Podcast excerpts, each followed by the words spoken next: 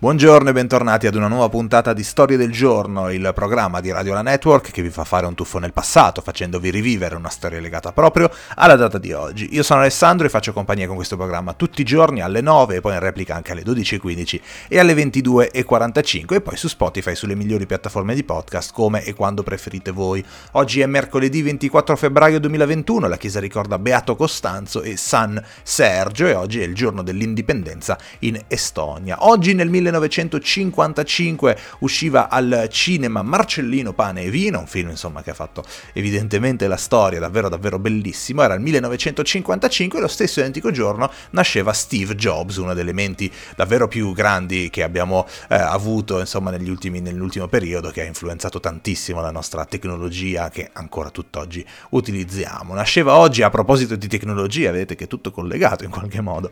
Nel 1990 nasceva Salvatore Aranzulli Zulla, compie 31 anni, l'uomo che risolve i problemi di tutti, me compreso, eh, con, con, la tecnologia, grazie davvero di esistere, mentre nel 1965 nasceva Alessandro Gasman, che compie 56 anni, figlio di Vittorio Gasman ovviamente, vincitore però anche di un David di Donatello nel 2008 per Caos Calmo, insomma non è il classico figlio di, è davvero un ottimo attore anche lui. 1967 è la data di nascita di Gigi D'Alessio, che compie 54 anni, 26 album e 26 26 milioni di dischi venduti, pensate un po', e 5 partecipazioni al Festival di Sanremo. Nasceva nel 1943 Gigi Meroni, calciatore del Torino degli anni 60, morto tragicamente a soltanto 24 anni in un incidente. Nasceva nel 1955 Alan Prost, 66 anni per lui oggi, 4 volte campione del mondo in eh, Formula 1 e nel 1977 nasceva Floyd Mayweather che compie 44 anni, ex pugile statunitense, pensate che nel 2017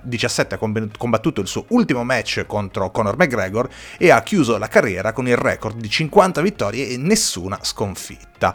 Nel 2003 ci lasciava Alberto Sordi, mentre nel 1990 ci lasciava Sandro Pertini. La puntata di oggi è dedicata a lui. Sandro Pertini è stato sicuramente uno dei presidenti della Repubblica più amati di sempre, è riuscito ad avere un consenso quasi totale, a prescindere dallo schieramento politico un presidente carismatico, forte, che ha lasciato un segno indelebile nella memoria di chi ha vissuto quei sette anni di presidenza. Viene eletto nel 1978, in un momento difficile, molto difficile per il paese. Sono gli anni delle Brigate Rosse, del rapimento di Aldo Moro, del terrorismo. Diventa Presidente della Repubblica a 82 anni, ma dimostra di avere un'energia invidiabile nonostante l'età, che gli permette di affrontare i sette anni di presidenza come nessuno aveva fatto prima di lui. In quei drammatici anni del dopoguerra, Pertini non smette mai di lottare per la libertà contro la dittatura. Ha un carattere impulsivo, schietto, diretto, che diventa uno dei suoi tratti distintivi e contribuisce a farlo diventare una figura politica popolare. Pertini si schiera apertamente contro il terrorismo, contro i continui attentati rivolti soprattutto a magistrati e deputati. Durante uno dei moltissimi funerali di Stato a cui purtroppo partecipa, quello di Guido Rossa, operaio e sindacalista, ucciso dalle Brigate Rosse, Pertini con voce forte e decisa si rivolge direttamente ai terroristi, dicendo loro di vergognarsi. Dice Pertini, non è il presidente che vi parla, ma il compagno Sandro.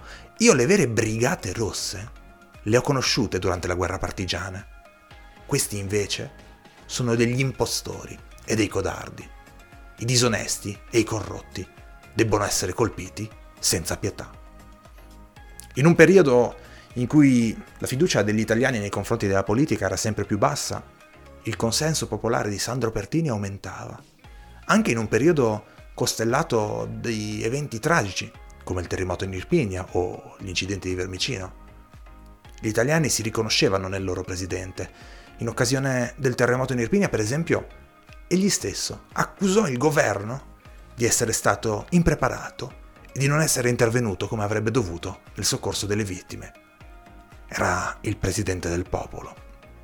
Indimenticabili poi le immagini della sua esultanza durante la finale del mitico Mondiale di calcio del 1982 in Spagna, che ci ha portato a vincere il nostro terzo Mondiale di calcio.